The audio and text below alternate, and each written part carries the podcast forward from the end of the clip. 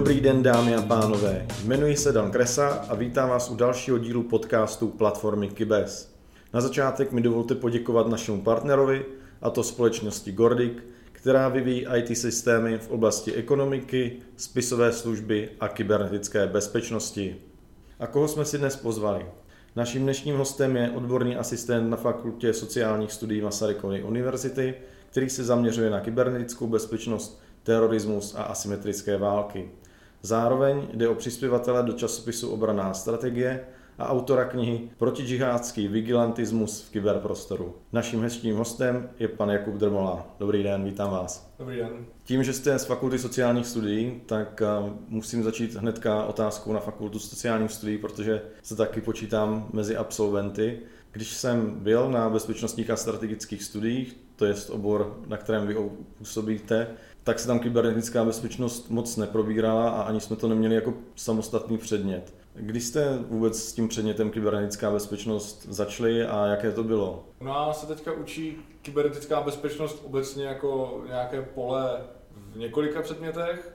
Úplně nejstarší je předmět, který se jmenuje kybernetická válka teďka a ten je na bakalářském stupni a ten už je hodně starý, ten jako zakládal kdysi někdy snad třeba 2005 nebo něco takového tehdy Martin Bastl a postupně se tak jako vyvíjel až v to, co je teď. A, ale stále zůstal jako povinně volitelný předmět na bakalářském stupni. Pak máme to, co jste zmiňoval, kybernetickou bezpečnost, což je taky volitelný předmět, ale na magisterském stupni.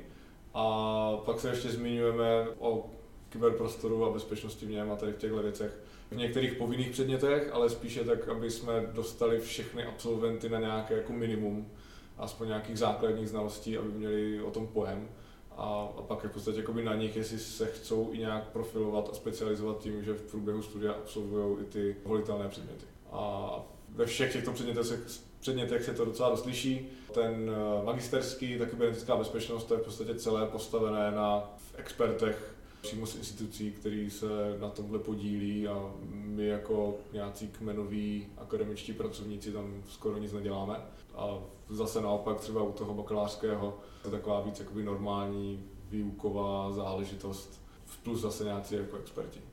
Tak to, tady jsem se možná mýlil, tak to mi možná na studiu uniklo, předmět kyberválka. Vím, že kybernetická bezpečnost ten jsem neabsolvoval, protože jsem na magistra nepokračoval na BSS, Kybernetická bezpečnost, myslím, vznikla nějak 2015 nebo něco takového, jako ten předmět. A kdo to inicioval, nebo proč, proč jste se rozhodli do toho, že uh, uděláme si prostě předmět na magistra kybernetická bezpečnost? Já už si úplně přesně nepamatuju, ale myslím, že velkou roli hrála i iniciativa právě ze strany těch institucí, například třeba Nukibu, který o něco takového měli zájem. Takže tam se jakoby sešlo užitečné s užitečným z obou stran. Vlastně všichni jsou s tím spokojení, že my máme další kurz, o který je velký zájem, navíc to je okořeněné tím, že to je hodně jako odborníků z praxe.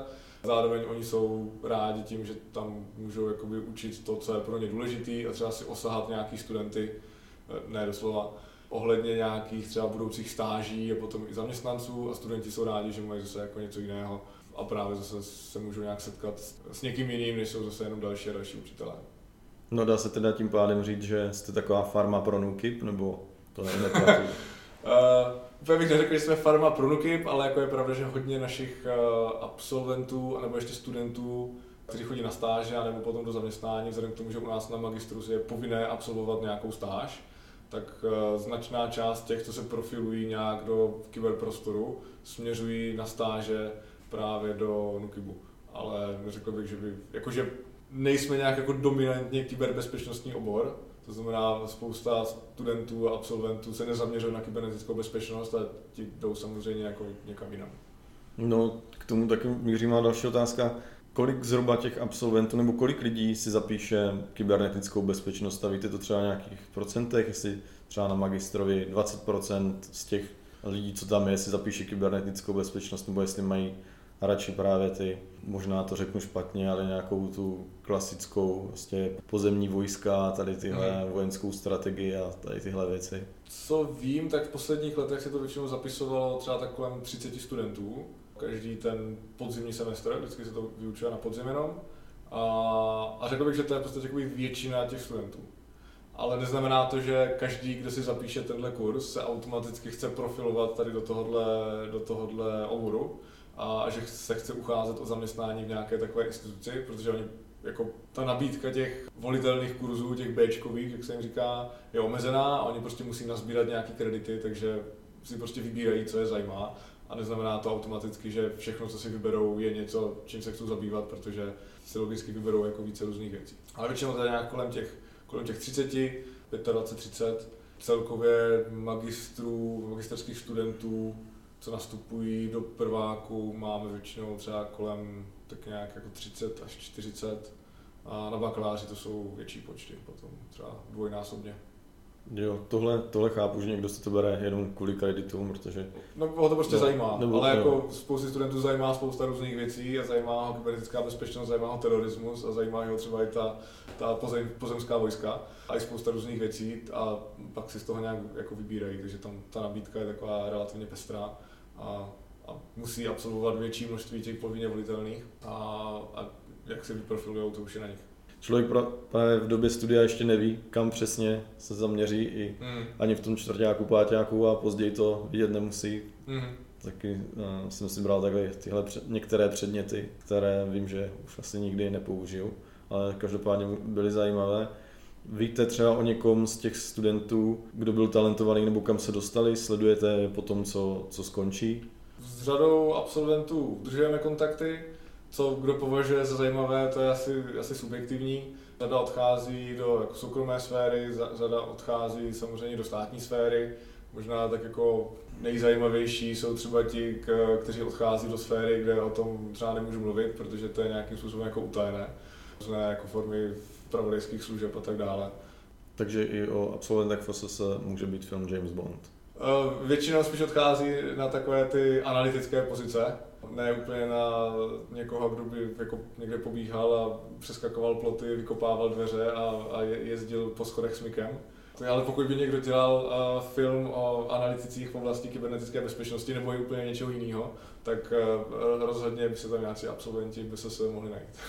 Tak to je skvělé. Počkáme si, co kdo natočí, tak snad tam někdo bude. Zmínil jste Nuky, se kterými hmm. dalšími institucemi spolupracujete a s firmami. Můžete nám někoho prozradit? Všechna možná ministerstva, která jsou pro nás nějak relevantní, ministerstvo obrany, zahraničí, vnitra, různě ty spravodajské služby. Odchází k nám třeba i eh, studenti na stáže do spravodajských služeb, což je docela jako zajímavá příležitost. A jako, jako různě policii, pak tak různě jako co si najdou, někteří jezdí třeba na ambasády, Jo, to, to spektrum je docela široký, z velké části to závisí na jejich jako iniciativě, co oni sami si najdou, co si zvládnou domluvit a my to nějak zaštítíme.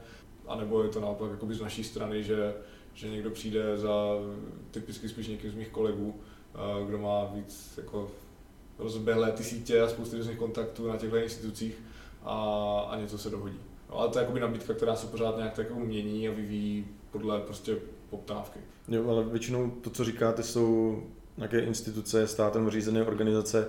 Většinou.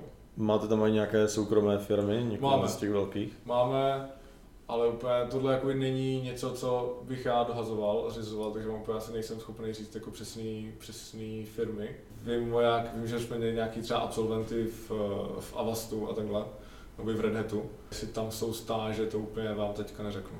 No, tuším, že když jsem ještě byl na škole, tak do Red Hatu někdo odcházel, hmm, ale je, na stáž a tak. A to se fakt jako mění, no. to je každý rok prostě trochu jinak. Hmm, předpokládám, že vy jste jako je nějaký vedoucí bakalářských prací nebo diplomových. Hmm. Hmm. Když někdo píše na téma kybernetické bezpečnosti, jde za vámi? Většinou, skoro vždycky. A co jste četl v posledních letech jako zajímavého, že byste si z toho sedl na zadek jako wow, tohle je dobrý téma, není to nevím, komparace nějaká v vozovkách jednoduchá, ale tohle má nějaký větší přínos. Těch zajímavých prací je docela dost, ale asi nic z toho jako není něco, co by mě úplně posadilo na zadek, protože většinou to vzniká tak nějak postupně od nějakých těch prvních konzultací, takže já jako vím, jak se to vyvíjí a, a úplně jako zpočátku jako bladíme s, s těmi studenty jako ta témata, aby jsme se nějak setkali s tím, co je zajímá a na druhé straně já pak to musím nějak jako korigovat nebo snažit se, aby tomu byla dána forma, která by byla jako dobře jako akademická a co nejlíp dopadla třeba u těch obhajob, aby to fakt nebylo jak jste říkal, prostě nějaká holá, třeba jenom deskripce nebo, nebo nějaká triviální. A obzvlášť to platí u těch magisterských prací potom, kde už jakoby ty nároky na nějakou tu originalitu a ten vlastní nějaký výzkumný přínos jsou, jsou vyšší. Ale těch prací vzniká jako spousta, my jsme různé práce třeba i na jako využití umělé inteligence, aktivity třeba jako těch trolích farem v kontextu konfliktu na Ukrajině. Berou si teda, když třeba řekl, ty trolí farmy a umělá inteligence, to je docela daleko od sebe. Mm.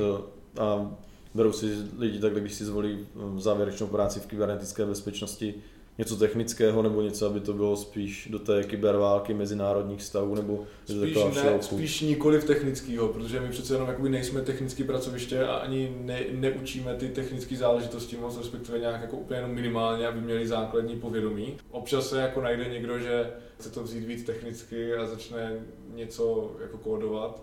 Jo, to mě teďka netka napadlo, když chce někdo chodit, kódit, tak co dělá na fakultě sociálních studií je to vždycky jako zajímavý, ale, ale nesmí to být jako ta dominantní část té, té práce. No a jak jste teda, proč kybernetická vesnečnost? Proč ne třeba nevím, strategie, dějiny vojenství? Já jsem se k tomu dostal relativně obloukem.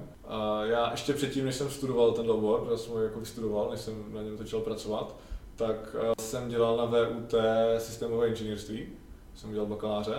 A už ke konci bakaláře mě to dost jako přestávalo bavit. A říkal jsem si, že, že IT jako rozhodně jako je fajn a jako bavilo mě to tak jako dělat si to po svém, ale úplně jsem si neviděl reálně, že bych se k tím chtěl živit.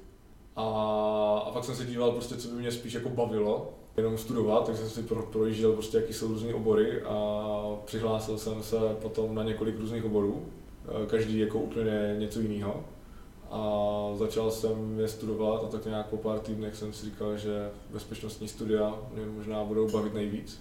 V počátku v podstatě během bakaláře jsem se moc jako na eh, kybernetickou bezpečnost nějak neprofiloval. Myslím, že bakalářskou práci jsem psal na Lords Resistance Army, což je taková jako teroristicko-warlordisticko-gerilová skupina v, ve střední Africe kteří jsou proslaveni spíše tím, že využívají dětské vojáky a řežou lidem uši a, a končetiny, takže nic jako kybernetického. A postupně spíš až během magistra a, a, a dál jsem se začal víc zaměřovat na ty technické aspekty a tak nějak jsem se k tomu jako vracel, že jsem vlastně zjistil, že mě to jako chybí. A že v tom navíc mám relativně takovou jako konkurenční výhodu, protože v té době začínala kybernetická bezpečnost a zase i jiný různý jako emergentní hrozby a tak začínaly být jako in a cool a sexy. A zjistil jsem, že tomu prostě jako rozumím relativně dobře, protože jsem jako rozuměl z té, z té informatiky a to jsem dělal dřív, měl jsem trochu programovat a prostě věděl jsem, jak tyhle věci fungují, na rozdíl od většiny politologů a vůbec jako lidí, lidí z PSS. Takže takhle se to jako spojilo relativně jakoby náhodně. A... No a nelitujete teda toho, že jste s tím, jak právě to odvětví roste neustále kybernetická bezpečnost, tak že jste třeba zůstal v té akademické sféře a nešel, nešel vracovat. Prostě jenom jsme v Brně, tady těch IT firm je hromada. Já myslím, že pořád platí to, že bych úplně se neviděl jako někdo, kdo vyloženě v tomhle dělá, že bych prostě seděl v kanceláři a... Na poradách a... a, a tak na poradách sedím i tak, ale spíš jako, že bych si živil relativně výlučně tím, že bych prostě bušil něco do počítače. Samozřejmě z velké části dělám pořád, ale, ale ta výhoda té akademické práce, aspoň z mého úhlu pohledu, je dobrá tím, že je jako dost pestrá. No to chápu, že nikdo nechce být zavřený v kanceláři celý den a čumět furt do monitoru mm. a teď furt, když se vám ty vrací ty erory a erory pořád, mm. tak... Pama, pamatuju si, jak, jak mě bavil debugging a podobně. no, jednou musím na to narazit, je to taková rádoby vtipná historka. Byli jsme svědky oba dva na jedné přednášce, vyučující z fakulty sociálních studií tak ukazoval něco přítomným v místnosti a byl tam nějaký odkaz, který našel nalepený někde na nálepce a řekl, teď se na to podíváme a to a spustil to. No, prostě ten odkaz hodil do prohlížeče, já nevím, jestli to byl zabezpečený protokol nebo ne, to je ostatně jedno, ale byl to odkaz, který viděl někde nalepený na nějaké lampě.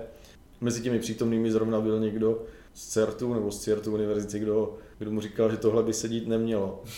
Tak jak je to vlastně na, té, na těch bezpečnostních a strategických studiích s tou bezpečností. Můžu, můžu si takhle no. vyučící nebo studenti říct, ty teď jsem tady viděl odkaz nalepený na, na hlavičce, nebo našel jsem flešku, připojím to tady do sítě. No, v podstatě jo. My samozřejmě jakože máme, máme na počítačích, jako který využíváme, ať už jsou v našich kancelářích, ať už jsou přímo v učebnách, v učebnách to je to, kde jsme toho byli, anebo třeba i na našich jako služebních, co máme služební stroje, notebooky a tak, tak máme uživatelské účty, nemáme, nemáme administrátorské, to znamená, nemůžeme si dělat úplně, úplně co chceme, je to různými způsoby omezené, kde co můžeme jako instalovat a nemůžeme instalovat a tak dále. Flashky můžeme strkat jako všude, kam chceme. Kdybyste zakázal na univerzitě strkat někam flashky, tak okamžitě vypukne spoura. to zabezpečení je v podstatě čistě jakoby na té, na té technické úrovni a co vím, tak jako nemám úplně nějaké statistiky z tohohle, ale co vím, že probíhá třeba jako většina útoků nějakých na univerzitní sítě, tak je to spíše jako ve formě nějakých jako phishingových pokusů, které někdy jsou úspěšné a někdy nejsou úspěšné. Je to spíš jako o tom, že někdo prostě naletí na nějaký dobře skonstruovaný e-mail. Po té vyložené jakoby technické stránce si je to jako na jednu stranu dost volný, protože prostě s náma akademikama to asi úplně jako moc nejde jinak. to prostě tak, tak to je. Ale nemyslím si, že by to byl jako nějaký, nějaký zásadní problém, že by, že by k něčemu takovému jako docházelo. No. Jako než by, dochází, že, by, že dochází k tomu, že jako my akademici si jako děláme, co chceme, ozvíra, jsme schopni otevřít naprosto jakýkoliv odkaz na jakýmkoliv stroji a strčit cokoliv kamkoliv. Ale nedochází úplně podle mě k tomu, že by z toho vznikaly nějaké jako zásadní bezpečnostní incidenty. Máte nějaká pravidla, nebo je to úplně dělejte si, co chcete, tady jsou počítače. Po, jo, v podstatě je to tak, že tady, tady máte stroje, dělejte si, co chcete z toho, co vám ten stroj jako dovolí. Tak to, jak, jak máte nastavený ty uživatelské účty. Neprobíhá žádný nějaký školení nebo něco takového, jako co bychom mohli, co bychom neměli. Nic takového se neděje. Jediný bezpečnostní školení, který my absolvujeme, je požární ochrana, bezpečnost práce, že těhotné ženy nemají zdvíhat jako těžký, těžký břemena a podobně. Požární jsou takové ty klasické věci, jako když nám začne hořet fakulta, tak kde se máme zhromáždit. No a je to teda z, z vašeho pohledu jako odborníka dobře nebo špatně, nebo je to na té akademické půdě jedno, protože všude ze všech statistik vyplývá nejnebezpečnější faktor kybernetické bezpečnosti je člověk. Mm-hmm. Většinou nějaký problém, to způsobí zaměstnanec, paní na účtárně stáhne přílohu, šup a máme tu ransomware a firma nám nejede. Jo, jo jako s tím naprosto souhlasím pokud je ten systém celý nastaven, nastaven tak, že se s tímto počítá, což evidentně asi je, protože prostě k těm nějak, jakože univerzita se obětí ransomwareového útoku ani nic žádných takových jako věcí nestala zatím. Nebo teoretický problém to rozhodně je, potenciálně taky, ale, ale prozatím se to neukázalo být jako kámenem úrazu něčeho a zároveň si myslím, že tohle je jako dost těžce řešitelný, protože třeba z, z jiných vlastních zkušeností když se zabývám nějakou jako osvětou a vzděláváním a co by lidi měli dělat a neměli dělat, tak postupem let jsem nabil docela jako výrazné skepse ohledně toho, jak moc to jako padá na úrodnou půdu. Takže a obzvlášť v akademické sféře a ještě třeba mezi studentama, kteří se tam jako motají hromady a kteří samozřejmě taky mají jako přístup k značnému množství strojů a připojují se do univerzitní sítě, ať už přes VPN nebo lokálně, tak úplně Jo, bylo by to hezký, kdyby všichni byli proškolení a dělali, co mají a, a, a přemýšleli, že když budu otevírat tenhle odkaz, tak to budu otvírat prostě v nějakým jiném prostředí. Ale jo, jako bylo by to super, ale nevidím úplně jako reálně, nebo že by to bylo úplně jako realizovatelné. No, tady vás, no, efektivitou. Tady vás naprosto chápu, může proběhnout x školení kybernetické bezpečnosti, nastavený pravidla, můžou se napsat na zeď a pak vidíte někoho například pravidlo, že se budou používat jenom dva typy telefonů firemních a najde to někoho, který má úplně jiný typ hmm. telefonu a ještě k tomu z od nějakého výrobce, kde jsme si řekli, že tohle rozhodně používat nebudeme a hmm. zeptáte se no a kde se s tomu dostal a ono vám řekne, to mi dal můj nadřízený, který má dohlížet na ty politiky. Hmm. No, tak jestli to v tom, to asi funguje všude, všude stejně skoro. Myslím, že to funguje všude stejně, já myslím, že na, jako v tom, na, vysok, na těch vysokých školách, obzvlášť jakoby netechnických, tady v tom univerzitním, vyloženě jako akademickém prostředí, si myslím, že to jako by bylo ještě horší. Protože ta, ta tendence je prostě strašně silná, že, že akademici my si prostě budeme dělat, co chceme a nám tady nebude nikdo jako říkat a omezovat nás v nějaké naší jako akademické svobodě, když to jako přeženu. Takže oproti, oproti normálním zaměstnancům, jako normálně, myslím, jako ve v ostatní jako soukromém sektoru, prostě nějaký technické firmy nebo prostě cokoliv jiného, kde to nějak jako funguje, tak myslím si, že v té akademické sféře tady tahle by to bylo jako opoznání horší, protože vím z vlastní zkušenosti, jak jako obrovský problém je, je jako protlačit, nějak prosazovat dodržování i úplně jako jiných nějakých jako záležitostí, jaký boje byly prostě ohledně covidu třeba, co se mělo dělat a co se nemělo dělat během toho. To znamená, vůbec si jako nedokážu představit, že by jako plošně prostě probíhalo nějaký, nějaký školení fakt jako intenzivní a pak se kontrolovalo, jestli, jestli se to dodržuje. No a když teda jste narazil na ten covid, tak spousta firm říká, že covid pro ně byl katalyzátor, že ty procesy, který, na který se čekalo pět let a podobně, jako hmm. home office a tady tyhle věci, dokonce i lidi z institucí veřejných zprávy z významných úřadů říkají, tady home office neexistoval, jak bylo covid, tak jsme hnedka mohli mít do home office. Mm. Spousta věcí se řešila a i sdílený úložiště, další věci. Mělo to vliv třeba na vaši fakultu nebo na váš no, styl práce? jak v čem, já nemůžu mluvit úplně za jiné fakulty a v podstatě ani moc za jiný katedry v tomhle, protože ono to je jako dost decentralizovaný. Třeba za nás, to se týká, týká třeba home officeu, tak to v podstatě jakoby žádný vliv nemělo, protože u nás bylo dost jako normální že mít home office tak jako tak. Že prostě pokud člověk nemá, není nějaký dobrý důvod, aby byl v té škole, v té kanceláři, že prostě třeba nemá domluvený žádný schůzky, nemá konzultační hodiny, zrovna ten den třeba vůbec neučí, nebylo nezbytně nutné, aby tam byl. Tohle během covidu se akorát jako prohloubilo, že byla jako silnější instrukce, jakože prostě pokud fakt nepotřebujete, tak tady nebuďte. A pak, když to eskalovalo, tak tady vůbec nebuďte. A zavedla se všechna, veškerá výuka na dálku ale ta se pak jako vrátila a teď se zase jako všechno učí, učí normálně prezenčně. Co asi trochu vytrvalo, což je relativně pozitivní, je taková jako větší ochota dělat schůzky prostě na dálku. Že, že předtím mně přišlo, že bylo prostě naprosto nemyslitelný, že, že by se pořádala schůzka tak, že by se jako někdo připojil po Zoomu nebo po Teamsech nebo po čemkoliv jiném. Prostě všechno se muselo dělat osobně, fyzicky, se všichni jako sejít, když se to někomu jako totálně nehodilo a jezdilo se prostě x hodin na nějaký nesmyslný schůzky. A, a teď už to je jakoby normálnější, že, že se dělají prostě virtuální nebo třeba nějaké hybridní schůzky, takže aspoň jako v tomhle se to nějak pohlo. No a, a i když máte tady tyhle schůzky, tak musíte nějak, no, kontrolovali jste nějak, kdo se vám tam přihlašuje, aby plácnul nějaký agent cizí mocnosti se nepřihlásil na přenášku, kybernetická No, nebo kybernetická bezpečnost a uh, tak, rozvírá se tam strategie ČR. Tak jinak ty obsahy přednášek, normálně jako pro studenty, samozřejmě neobsahují žádný utajované informace. takže, Dobře. takže i kdyby se jako připojil nějaký agent FSB, tak asi by se nedozvěděl jako nic úplně jako průlomového, co by, co by nebyl schopen zjistit i třeba nějakým jako intenzivním googlováním. Tohle se úplně jako bát, bát nemusíme. Navíc ty přednášky jako se jako může, ale není úplně, jak by se snadno připojil někdo od jinut, protože prostě ty odkazy nejsou veřejný. Jo, ty odkazy prostě my jsme vždycky šířili mezi, mezi naše studenty, samozřejmě komu oni to jako dál předají, nad tím jako, jako kontrolu nemáme, ale jako nevisí to nikde, někde veřejně na webu, že by se prostě připojil eh, zcela kdokoliv. No opustíme pomalu téma FSS, ale nejdřív dáme takovou, protože jsme oba dva absolventi a vy pracujete ještě na FSS, tak proč by člověk měl jít studovat fakultu sociálních studií a proč třeba bezpečnostní a strategická studia? Je podle mě spousta oborů na univerzitě dostupných, kde podle mě ta uplatnitelnost tržní je taky bídná.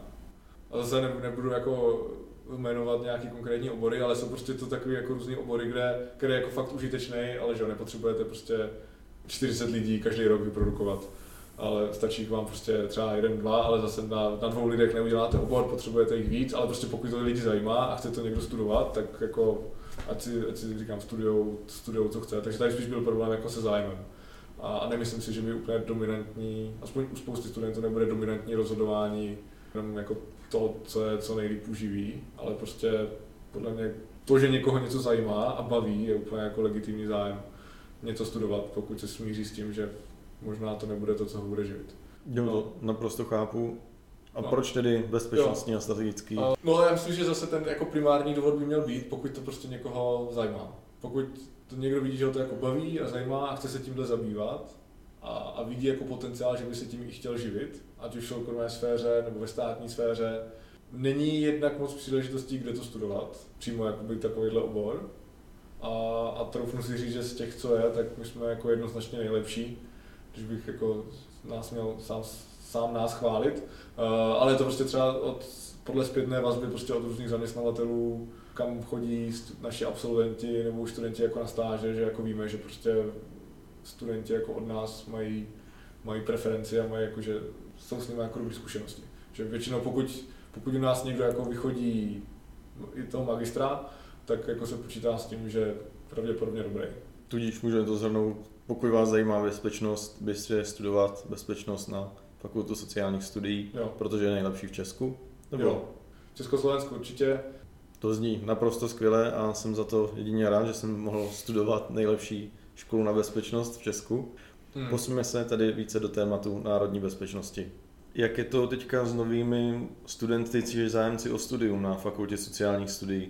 Často ti starší lidi říkají, no to víš za nás a my byli chytřejší a my tohle věděli a teďka jsou ty děcka takový hloupější a nebo nejsou tak samostatní a nejsou tolik iniciativní.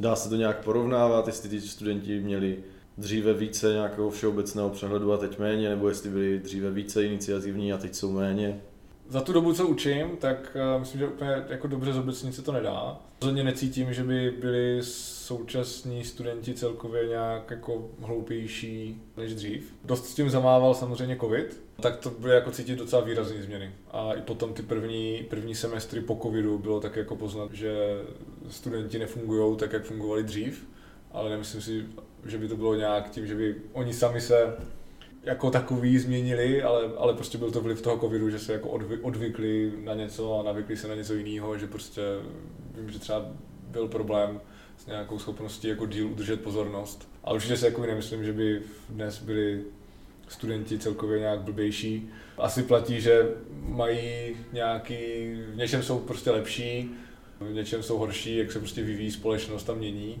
Celkově si myslím, že to nějak jako sedí na nějakou takovou tu normální Gaussovu křivku toho, jak je kdo schopný, že většina je to schopná tak nějak středně a pak tam bude nějaký ten extrém těch jako fakt blbejch a nějaký ten extrém těch fakt jako hodně dobrých.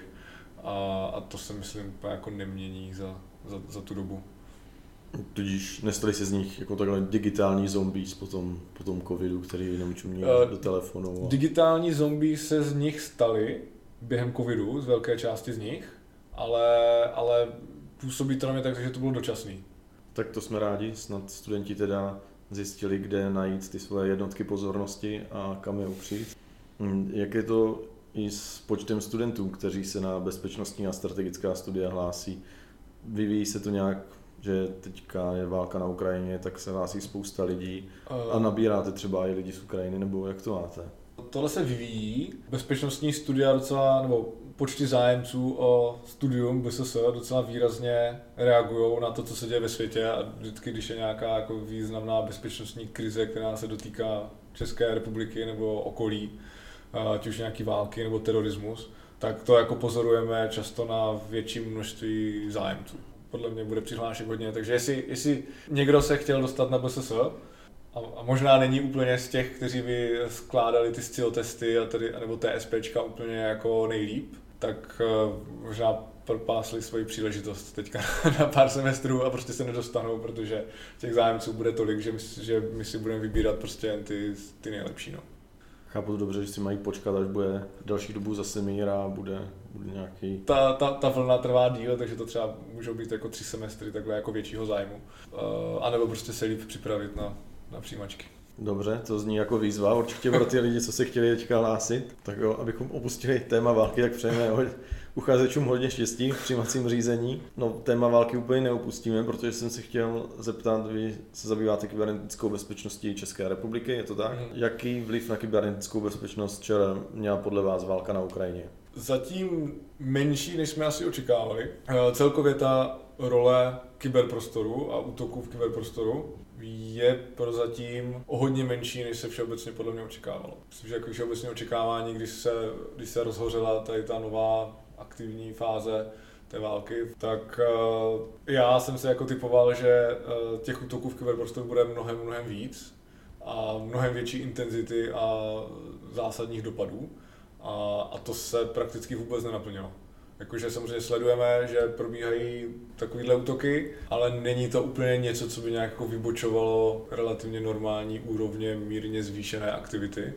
Jako nemáme, že by nám probíhaly nějaký prostě zásadní sabotážní útoky, který, který by jako měnili situaci, který by mělo, by to stáhlo jako zpátky na tu výuku, jako něco vyloženě o tom učit, že prostě teď se stalo jako něco nového a, a, a se zásadním dopadem. A to se týká i jako České republiky. To znamená samozřejmě ta intenzita se trochu zvýšila, je ze strany třeba jako Ruské federace větší snaha nějak jako zasahovat, ale třeba jako spojence Ukrajiny, mezi ně patří i Česká republika, vzhledem k tomu, že pomáháme docela výrazně. Není to úplně nic jako průlomového. A co jste čekal jako navíc, že bude jako třeba něco ve stylu, jak Izraelci vyhodili Iráncům do povětří centrifugy nebo Jo, pokud, třeba pokud by to byly útoky, které by, jak eh, se říká, prolomily tu kinetickou bariéru a, a, a docházelo třeba k sabotáži nějaký, jako fyzi, nějakého fyzického zařízení, k eh, rozsáhlejším útokům na infrastrukturu, eh, i nějaký třeba útoky přímé vojenské využitelnosti, třeba souladu s nějakými jako pozemníma operacemi nebo čemukoliv takovému. Něco takového jsme tak jako očekávali, a zase když bych to měl jako vyhnat trochu do extrému, skoro jako doufali, že něco takového se bude dít, protože by to bylo pro nás jako zajímavý, jako výzkumně, ale naštěstí se nic moc takového jako neděje. Proč ten scénář těch zajímavějších případů nenastal? Těch, těch variant je více, pravděpodobně to bude souhra faktorů. Ono jako identifikovat ty faktory, které za to můžou moci, je asi docela jednoduchý. To, jak velký vliv, který z nich měl, to už je, to už je těžší otázka, kterou asi teďka ještě nezvládnu odpovědět. Ale tak jedna věc je, že možná takový jsou, akorát o nich ještě nevíme. To znamená, nebyli zas, třeba se jako děli, ale ty, ty následky, které měli, nebyly tak jako zásadní, že by, se, že by to vyplavalo na povrch a třeba všechny strany konfliktu to tají prozatím. To je jako jedna varianta. Uh, další varianta je, že to vypadá i podle toho, co se dělo na Zemi, že samozřejmě Ruská federace jako neočekávala, že tohle bude nějaký jako vleklý konflikt. Nebylo asi z jejich strany zhledáno, že by něco takového bylo potřeba připravovat. Tyto operace, zmiňovala se třeba jako Stuxnet nebo různý, různý jiný útoky těch toho fakt jako zásadního významu, trvají typicky jako velice, velice dlouho připravit. Není to něco, co jako by někdo se rozhodl, jako, že udělá za týden. Někdy tady tyhle operace běží roky. No, protože víme, že spousta, spousta těch jako bezpečnostních složek i uvnitř Ruské federace jako byla tím překvapena, že se to vůbec rozjelo do takovéto míry, že byla zahájena invaze. To znamená, nepočítali s tím, že to bylo prostě, nebylo takové zadání tohle dělat. To znamená, nebyli, nebyli na to připraveni. A další faktor asi může být, že, že je to přece jenom fakt jako hodně těžký udělat. Tudíž můžeme říct, že i v téhle oblasti, stejně jako třeba u, těch, u pozemního vojska, letectva, dělostřelectva, tak nějak celý západ přecenil ty kapacity Ruska. A nebo Asi co... do menší míry, ale, ale v podstatě by se s tím dalo souhlasit. A buď to můžeme říct, že se přecenili kapacity Ruska, anebo byl špatný odhad, jak těžký je to dělat obecně. Ne, že by jako Rusko v tomto bylo nějak jako neschopný, ale že prostě dělat takovýto operace, obzvlášť v souladu s válkou, je jako opravdu náročný, protože ta koordinace těch služek v tom fyzickém prostoru a v tom kyberprostoru, vzhledem k tomu, že pracují na úplně jako jiných rovinách, jako i časových, nejen prostorových, je patrně jako velice, velice náročná. To chápu, když je to těžký, tak to úplně nejde někomu, kdo posílá do boje tanky T-72 a podobně. Tak se 72 jsou ještě v pohodě. Jo, to, to je to z těch, nově, z těch novějších, co tam posílají. Co? Překvapilo vás třeba zapojení skupiny Anonymous do tohohle konfliktu? Ne, to mě určitě nepřekvapilo, to se, to se dalo rozhodně očekávat, protože takovýhle, jakýkoliv takovýhle konflikt, ať už by do něj, ať už by se jednalo o jakýkoliv jiný státy, podob, kdyby to bylo podobně významný a rozsáhlý, tak by rozhodně přilákal jako velkou, velké množství jako aktivistů, ať už Anonymous nebo kohokoliv jiného. Že jako v dnešní době už je těžký najít vůbec nějaký konflikt, který by neměl tenhle rozměr i, i online. A to, že se tohle stane, podle mě bylo jako relativně, relativně samozřejmé. A samozřejmě tyhle skupiny figurují na obou stranách. Jo, jakoby není to jenom, že by nějací jako mezinárodní hackerský kolektivy politicky aktivní, ať už Anonymous nebo jakýkoliv jiný, je samozřejmě jako mnohem víc, že by figurovali pouze na straně Ukrajiny, jich jako spousta samozřejmě pro ruských k těm zapojením těch dalších aktérů, co třeba zapojení SpaceX a těchto firm, to nebylo překvapivé, no, očekávali jste, že telekomunikační síť na Ukrajině tak asi bude mít nějaký, mm. nějaký výpadky, mm. ale že třeba člověk dneska globálně známý, jako je Elon Musk, řekne, tady vám rozdám Starlinky a je to v pohodě. To nebylo něco, co by se asi dalo předpokládat, že se zrovna jako předpokládat cokoliv o chování Ilona Muska je, je docela jakože náročný a v podstatě byste si mohli jako házet kostkou. Ale jakože ani to není nic jako šokujícího, do takovýchto konfliktů se relativně pravidelně zapově i jako nějaká občanská veřejnost, soukromá sféra, velký korporáty, že to jako není zase tak šokující. Já vím, že třeba během různých jako protestů, třeba během arabského jara v Egyptě a tak dále, se do toho taky jako zapojovali prostě soukromé firmy, technologické, třeba jako Google a podobně, kteří se snažili třeba zprostředkovat taky eh, připojení k internetu eh, místním lidem. No, takže tohle není úplně něco jako šokujícího, že se to jako děje.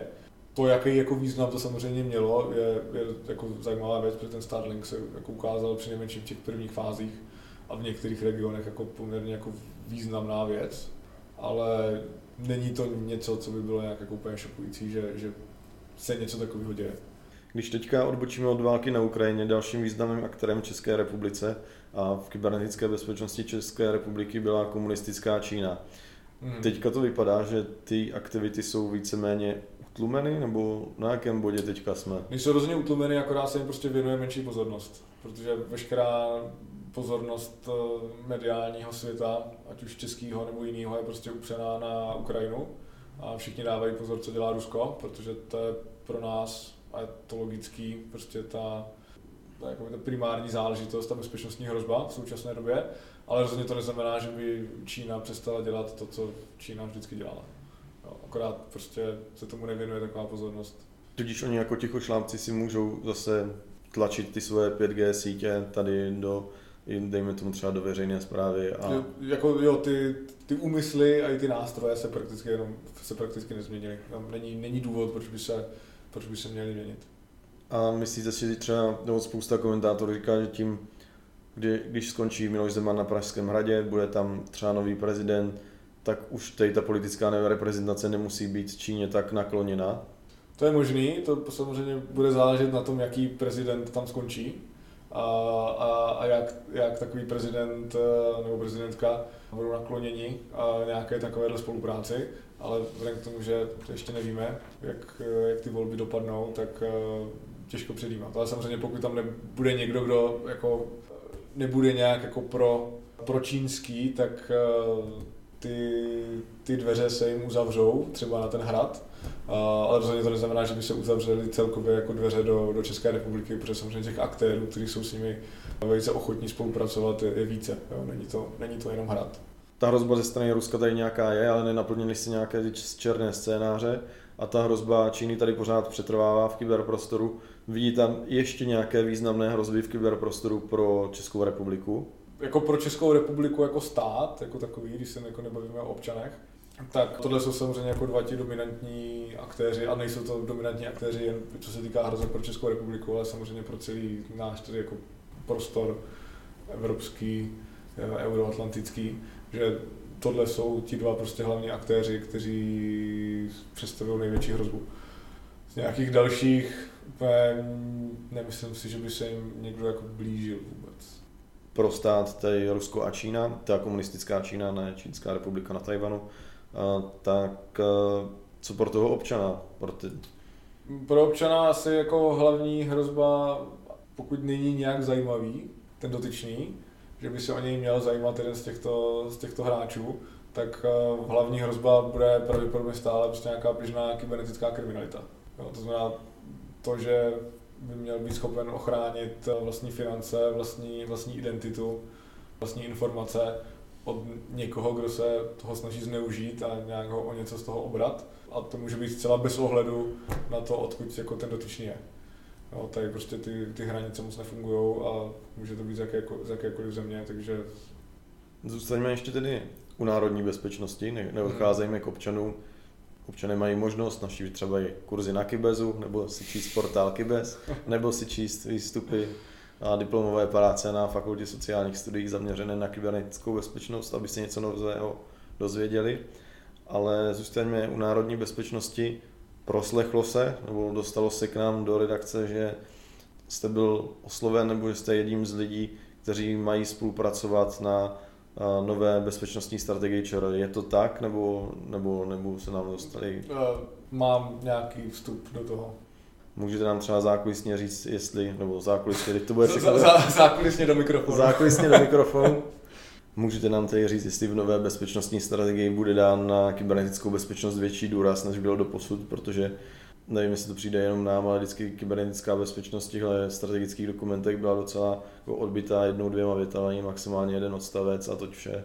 Hmm. Uh, já samozřejmě jako nemůžu slibovat, jaký bude finální výsledek, to jako není něco, o čem já bych rozhodoval a to je ještě mnoho měsíců daleko.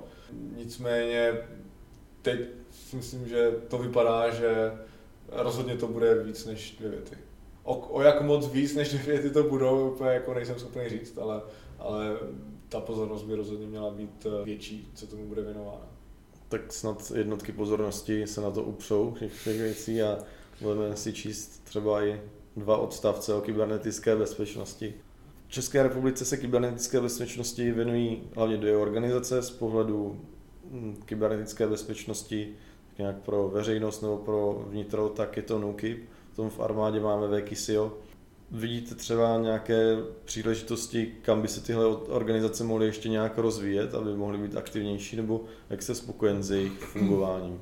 Těch příležitostí je poměrně dost, k tomu, že tohle pole je dost pořád jako mladý a dost jako aktivně se rozvíjející, obzvlášť Vekisio je relativně, relativně mladý útvar a, a v podstatě velkou část velká část pozornosti je pořád ještě věnována tomu, aby bylo jako vyjasněno, kdo za co zodpovídá, jak jsou jako kompetence, aby si nalezli navzájem, navzájem jako do zelí a spíš jako posilovali nějakou, uh, nějakou jako synergii. Což znamená, že jako úplně nemám jako detailní vhled do jako vnitřního řízení samozřejmě to je jako těchto, těchto organizací. Uh, takže úplně jsem jako necítím do toho, že bych jim jako chtěl mluvit do toho, co by měli nebo neměli dělat. No to chápeme, když člověk není insider, tak to nemůže. Já jsem tak jako polo insider, ale, ale ne, necítím se být dostatečně insider na to, abych jim fakt jako do toho, do toho kecal ze své pozice. Vy se věnujete vzdělávání v kybernetické bezpečnosti na vysoké škole.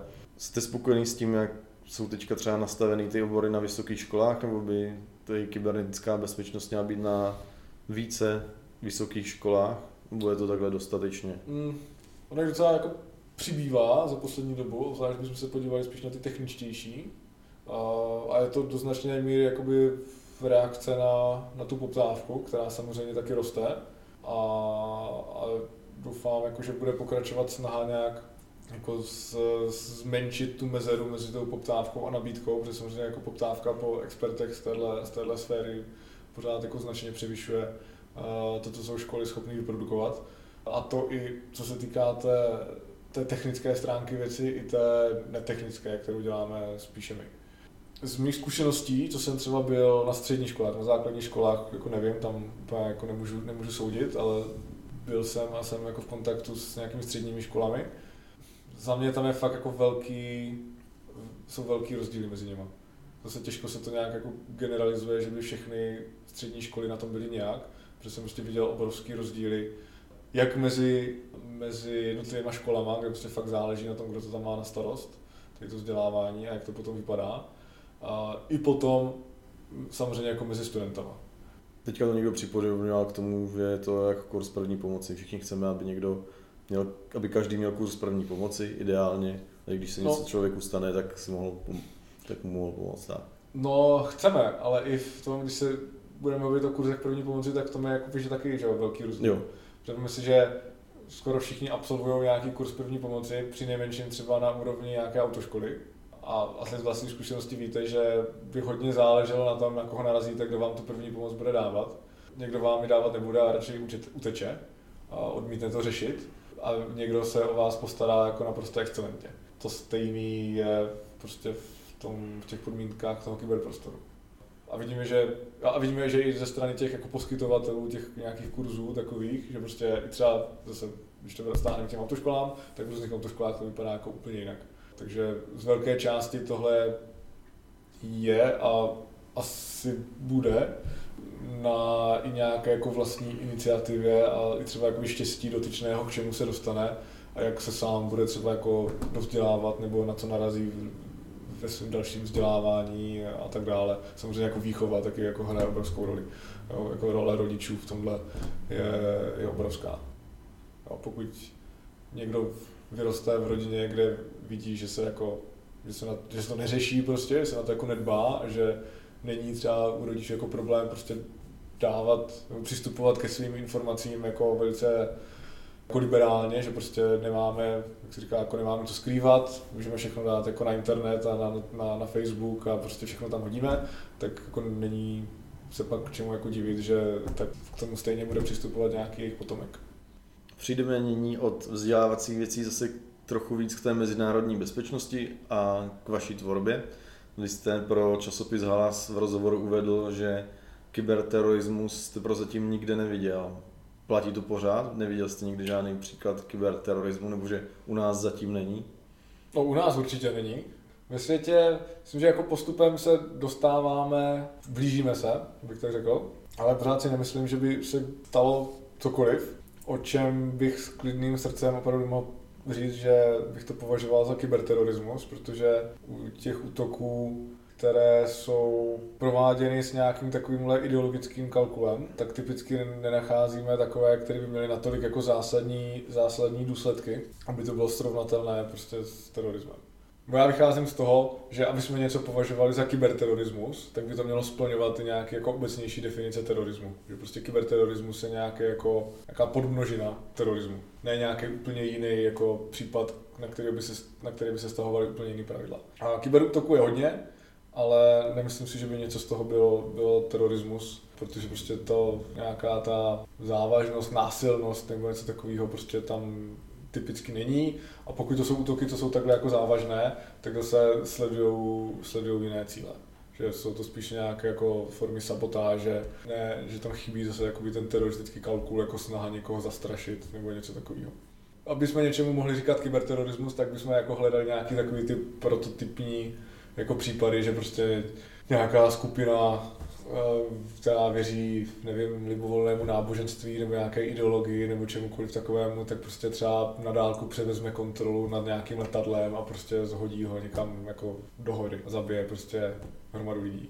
Nebo prostě nějaký menší, menší množství lidí nebo prostě něco podobného by se dalo dělat třeba s nějakými autonomními vozidly, něco takového. Ale prozatím všechny takovéhle útoky jsou v rovině spíše takové jako takové jako otravné, že někomu nejede stránka, že, že se nemůžete někam přihlásit, že provedou nějaký defacement, že uh, vypustí nějaké interní informace, aby prostě někoho zostudili a tak dále, ale, ale to je podle mě furt jako daleko od toho, čemu normálně říkáme terorismus, kde jako většinou jde o život.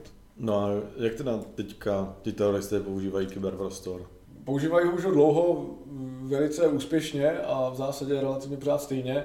To znamená, zejména se bavíme o samozřejmě šíření nějaké té ideologie k propagačním účelům, k verbování lidí, k získávání finančních prostředků. A teď myslím primárně získávání finančních prostředků, že třeba od nějakých jako dárců, anebo případně nějakými, nějakými phishingovými útoky, prostě útoky jako na nějakou důvěru lidí a jejich naivitu, že na něco naletí, než že by třeba dělali nějaké jako fakt sofistikované útoky na nevím, nějaké banky nebo něco. Případně k nějakému jakoby šíření třeba návodů, jak, jak provést nějaký útok, jak si jako vyrobit třeba výbušniny.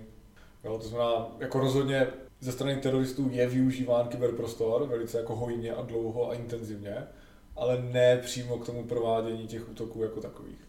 Nej, nejblíž, co se jako můžeme o tomhle bavit, ale pořád je to pro mě ještě dost daleko, že třeba jsme zaznamenali případy takového jakoby virtuálního online coachingu, že třeba někdo když by třeba vy jste se chtěl stát jako teroristou a chtěl byste, chtěl byste v Brně provést nějaký teroristický útok, ale prostě třeba úplně jako nevíte, nevíte jak na to, chybí vám třeba odhodlání nebo chybí vám prostředky, jak to udělat, tak by se vám třeba mohlo podařit skontaktovat se s někým z nějaké teroristické skupiny skrze různé jako sítě, jaký byste se tam dostal a komunikovali byste spolu třeba po Telegramu nebo po něčem takovém. On by vás takhle jako koučoval postupně, jak to udělat. Nebo že sežeňte si tady tohle a tady si jako tady se jako pušte auto a teď už bude tolik hodin a tolik hodin, tak tady prostě přejďte hromadu lidí na zastávce, že vám by se třeba nechtělo, tak by se vás jako snažil namotivovat, aby jako jste jako do toho šel, plně pln jako odhodlání a přesvědčení a něčeho takového. Tak třeba víme, že jako tohle se děje, tohle, tohle jako existuje. Podle mě, aby jsme něčemu říkali jako kyberterorismus, tak samotná jako ta metoda toho útoku, jak je proveden, by měl být jako v úvozovkách nějak kyber. No, to znamená nějaké útoky na nějaké sítě, počítačové systémy, něco takového. A nejen to, že jako komunikujete přes nějaký takovýhle nástroje. Dobře, pak se dostaneme k nějakým takovým jako absurdním tvrzením, který už jsem jako taky našel, že třeba 11. září byl jako příklad kyberterorismu, protože dotyční si jako objednali ty letenky online. Vy jste se zabýval terorismem, islámský stát tam hrál taky svou roli, tak kde je dneska islámský stát vůbec? To jsou ti teroristi v Somálsku na pláži si užívají volná nebo? To, v Somálsku si nikdo moc volna, vol, volna zrovna neužívá. Islámský stát jako značka, jako brand, dále existuje.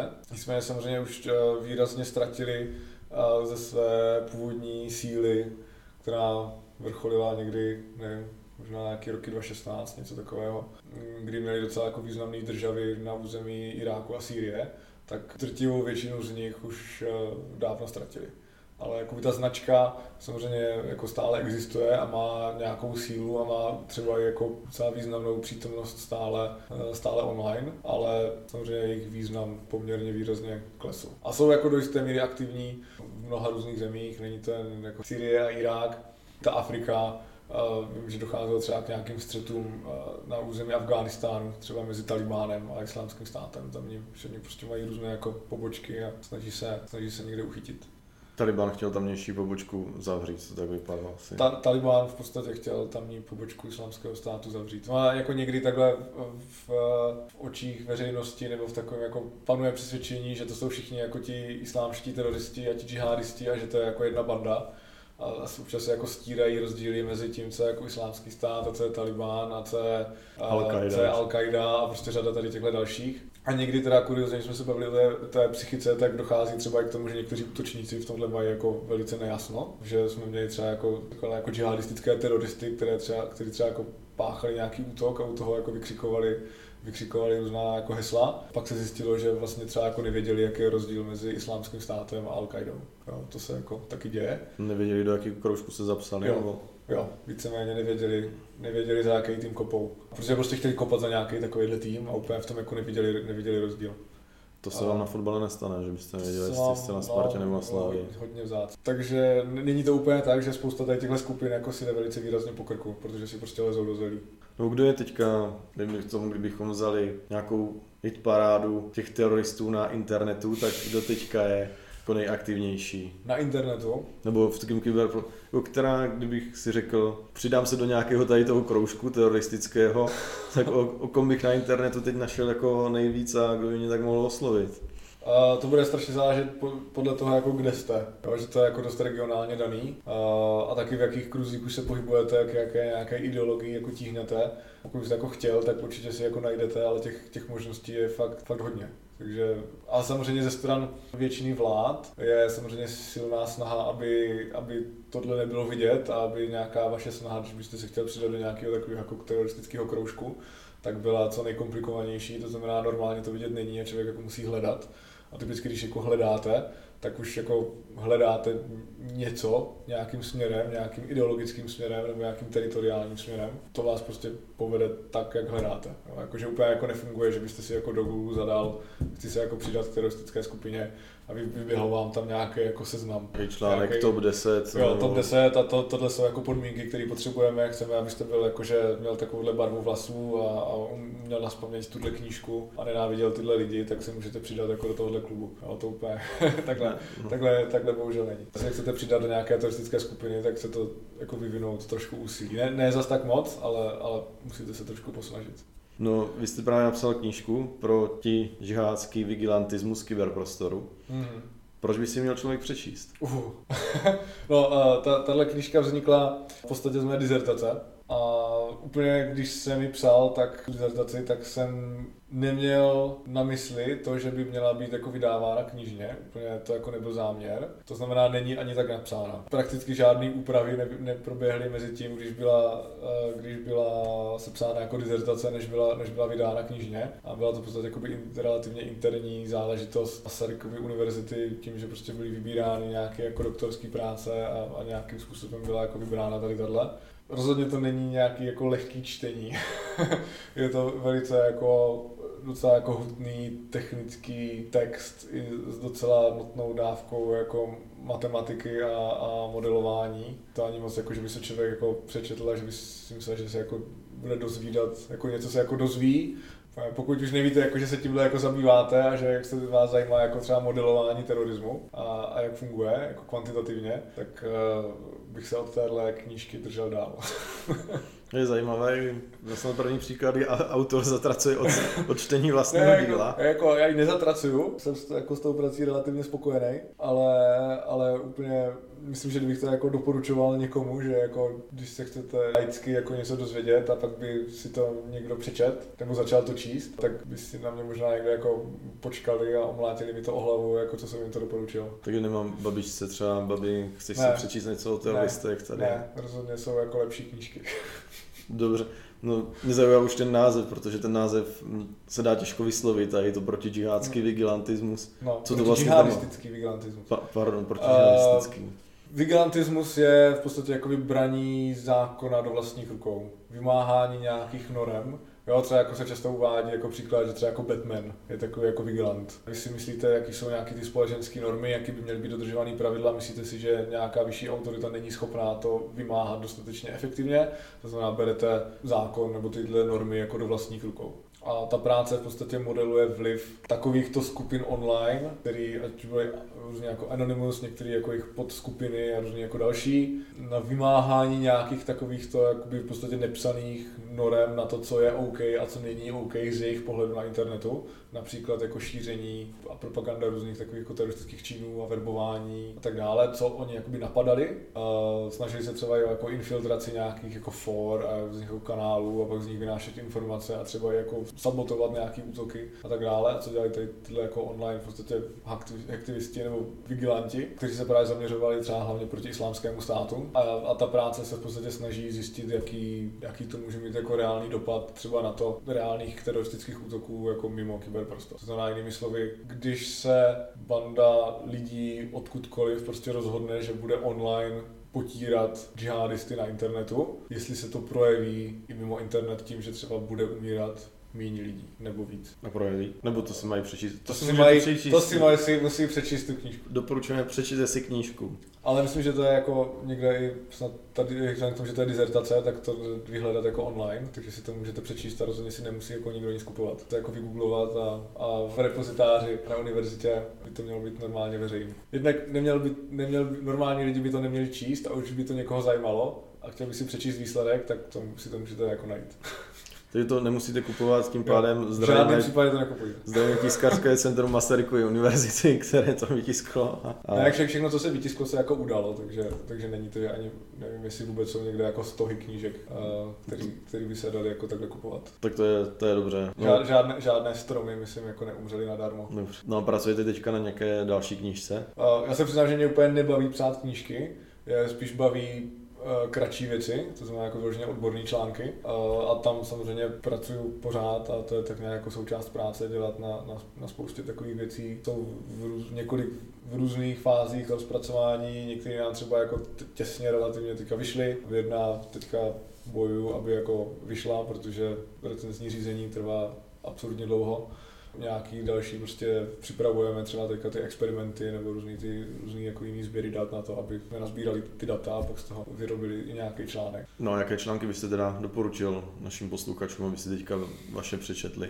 No takhle pro, pro posluchače asi co, no tak to záleží jako co, co koho zajímá, protože taky jsem se zabýval jako dost různýma věcma. Mám nějaký články, které by někoho mohly zajímat, takhle více toho jako technického obecenstva, to se zabývali třeba jako bezpečnostní ve vesmíru, čerstvější z nich jsme se zabývali třeba jako potenciálním vlivem jako vesmírného smetí a Kesslerovým syndromem, že to jsme tak nějak jako modelovali s kolegou, a jak závažný to je problém a co by se dělo, když by si třeba jako státy navzájem rozstříleli satelity, pár set satelitů, jak, jak jako zásadní problém by to byl pro ty zbývající satelity nebo pro nějaký další budoucí pokusy ono vysílat nový. Tak tam třeba můžu rovnou prozradit, že to, že ten Kesslerův syndrom se, tak se nazývá jako by ta potenciální řetězová reakce, že když byste na běžné dráze rozstřelil nějaký satelit, tak toho vyletí hromada smetí a to smetí narazí do dalších satelitů a takhle za chvíli se nám jako rozboří celá oběžná dráha, eh, nízká oběžná dráha specificky. Takhle Rusové střelili loni satelit. Jo, oni se jako sestřelují různě, většinou si státy sestřelují svůj vlastní satelit, že je to jako testování v podstatě proti satelitních zbraní. A, spíš jako co to dělá, že to nějak jako ne, nespouští to řetězovou reakci, spíš to jako pouze jako zvyšuje šanci, že něco takového se stane, že vám třeba bude zasažen nějaký takový satelit, takže v podstatě to jako zvyšuje ty náklady na, na, na provoz a udržování tady těchto systémů. Ale úplně, aspoň jak nám to vycházelo v tom modelu, tak to jako nevedlo k nějaké jako prudké katastrofální uh, reakci. A tenhle článek najdeme i ne, pracujete třeba s Cosmonauticsem nebo s někým takovým, nebo je to spíš ne, už ne, odbornější ne, ne. někde? No, tohle odbornější to je v nějakým recenzovaným, impaktovaným periodiku. A kdyby někoho třeba zajímala ta národní kybernetická bezpečnost nebo naopak terorismus? Jo, vlastně vyšel článek, ten se třeba zabýval, to jsme dělali ve větším týmu, třeba eh, vnímáním jako subjektivním lidí terorismu a jak třeba by vnímali různě, z psychologického hlediska terorismus v kyberprostoru, kdyby se něco takového stalo oproti terorismu normálnímu, jako fyzickému, když by měli třeba stejný následek, tak eh, to jsme třeba zpracovávali. My jsme si pracovně nazvali tenhle díl, kdy se kybernetická válka dostane do České republiky. Tak jak to vidíte? Jestli kybernetická válka má být třeba to, že proběhne válka jako čistě v kyberprostoru, že byste třeba nevím, bychom se rozhodli, že zautočíme na Slovensko. Třeba porazíme nějak Slovensko, že Slovensko by bylo třeba nuceno kapitulovat čistě tím, že provádíme nějaký útoky v kyberprostoru, což by byla taková jako nejextrémnější varianta. A nebo jestli to je třeba nějaká jako souhra operační, že prostě podpora operací, které probíhají ve fyzickém světě, skrze třeba kyberprostor, skrze třeba, nevím, že třeba, aby mohl proběhnout nějaký letecký úder, tak proběhl třeba útok na protivzdušnou obranu, která byla vyřazena, vyřazena z provozu, aby jako letadla mohla proletět, provést útok a vrátit se zpátky. Což je takový jako míň extrémní a ambiciozní uh, případ. A pak bychom se zase dostali jako do problému toho, jestli vám stačí jeden takovýhle příklad a jeden případ takový v, v celém nějakém konfliktu, nebo jestli by to musel být nějaký jako kontinuální jev. Uh, co by se týkalo jako obecně v té první variantě, tak uh, to mně přijde, že je stále jako velice sci-fi a hodně daleko, aby byl stát poražen čistě jako skrze kyberprostor. To mně přijde v současné době a ještě do budoucna při nejmenším mnoho, mnoho dekád jako zcela nereálná varianta. Ale co se týká té, té souhry, nějaké jako operační komplementarity, nebo když bychom tomu chtěli říct nějak jako honosněji. To si myslím, jako, že je na horizontu a spíš by záleželo na tom, kdo proti komu bude válčit. A to znamená, když by něco takového proběhlo a byl by to prostě nějaký očekávaný konflikt, kdyby tohle bylo potřeba, tak si myslím, že si toho můžeme dočkat i relativně jako blízké, blízké budoucnosti. Možná si na tohle teda udělíme nějaký speciál. Až se něco takového začne dít, tak určitě, určitě můžeme. Až už bude kyber, až bude více využívána pátá doména bojiště, tak si můžeme říct, jestli jsme v kyberválce hmm. nebo ne. No, protože v současné době jako se mluví o páté doméně, je užívána v zásadě paralelně, ale jakoby separátně a nedochází příliš na jako interakci s těma ostatníma doménama v jiné, než je třeba jenom sběr, sběr informací a šíření těch informací. Přejdeme tedy pomale k naší závěrečné části. My máme pro všechny hosty tři společné otázky. Začneme postupně. Čeho se v kybernetické bezpečnosti nejvíce bojíte? Že se nám nepodaří nikdy vyřešit lidskou hloupost. Jestli třeba kolem toho půjde nějak jako vystavět nějaké jako technické opatření, které by to řešili. A nebo třeba, jak jsem říkal, že jsem určitě skeptický, ale že by to se nás to podařilo nějak jako, jako výchovou a vzděláváním nějak zlepšit. A, ale pokud se nám to prostě nikdy nepodaří, tak se s tím budeme plácat na věky věku. Jako aby člověk nebyl ten nejrizikovější mm-hmm. faktor? Nebo? Tak. Jaký máte nejzajímavější zážitek kybernetické bezpečnosti? Třeba před lety jsem dělal nějaký workshop, eh, kde já jsem měl příspěvek, co se týká kyberbe, kyberbezpečnosti, eh, a jaký jsou různé jako vektory a co jsou problémy a mimo jiné jsem si tam třeba jako zmiňoval, eh, jak probíhají různé jako infiltrace skrze právě třeba jako flashky nebo, nebo podvržený, podvržený bezdrátový sítě a certifikáty a takovéhle jako věci. A my jsem tam jako specificky zmiňoval jako ty flashky, že jsou často, často používané. A bylo to na jedné z hlavních jako bezpečnostních českých institucí a účastnila se toho další řada jako lidí z dalších významných významných bezpečnostních českých institucí. A poté, co jsem to tam jako odpřednášel, tak se udělal kolem toho notebooku strudel a všichni si přinesli jako flashky, aby to tam jako naládovali a stáhli si, stáhli si ty naše prezentace. Tak smutně pobavilo. Dal jste to všem na flešku, nebo jste jim řekl? Ať... A my jsme to měli jako nahraný, nahraný na tom stroji. A, a já jsem jako odešel, někdo se mě na něco zeptal, tak jsme to jako řešili a tak jsem se ohlídl a, a prostě tam byla hromada, hromada lidí a tak jako střídali se tam všichni ty flešky, takže podle mě tím strojem jako prošlo třeba tak 12 flešek. Ten správce toho stroje musel mít velikou radost určitě. Nevím, jestli tam toho byl, správce toho stroje, že to bylo takové, jako, jak jsou takový ty notebooky prostě strčený někde na stůl a ze kterých, se, ze kterých, se, ze kterých se promítá. Myslím, že ani jako nebyl připojený do sítě, protože ta síť byla jako docela chráněná, protože to bylo jako docela jako hodně zabezpečený pracoviště, kam jako normálně člověk se jako nedostane. Ale lidi jsou lidi. Ta fleška je nejlepší dneska. Fleška nebo letecká pošta. No a to už je, to už je jako hodně, hodně let. A tam prostě, tam byly nějaké jako obrázky, co se jim líbily, tak si je, si je chtěli stáhnout. Ukradnout grafiku z prezentace. tak a podstupme k závěrečné otázce. Jaká opatření byste doporučil vládě, aby v kybernetické bezpečnosti zavedla? Opatření, který by měla zavádět nebo se snaží zavádět tak zejména třeba co se týká budování nějakých jako informačních systémů a infrastruktury, a hlavně teda teď máme si různé informační systémy, tak eh, by bylo fajn dlouhodobě, kdyby pro změnu to dělali lidi, kteří jsou toho schopni a ne třeba jenom nějací jako kamarádičci a příbuzní nějakých jako ministrů, kteří to zadávají. A teď jako necílím na někoho jako úplně konkrétního, když jako v hlavě mám pár konkrétních případů, kdy se jako, že tohle stalo.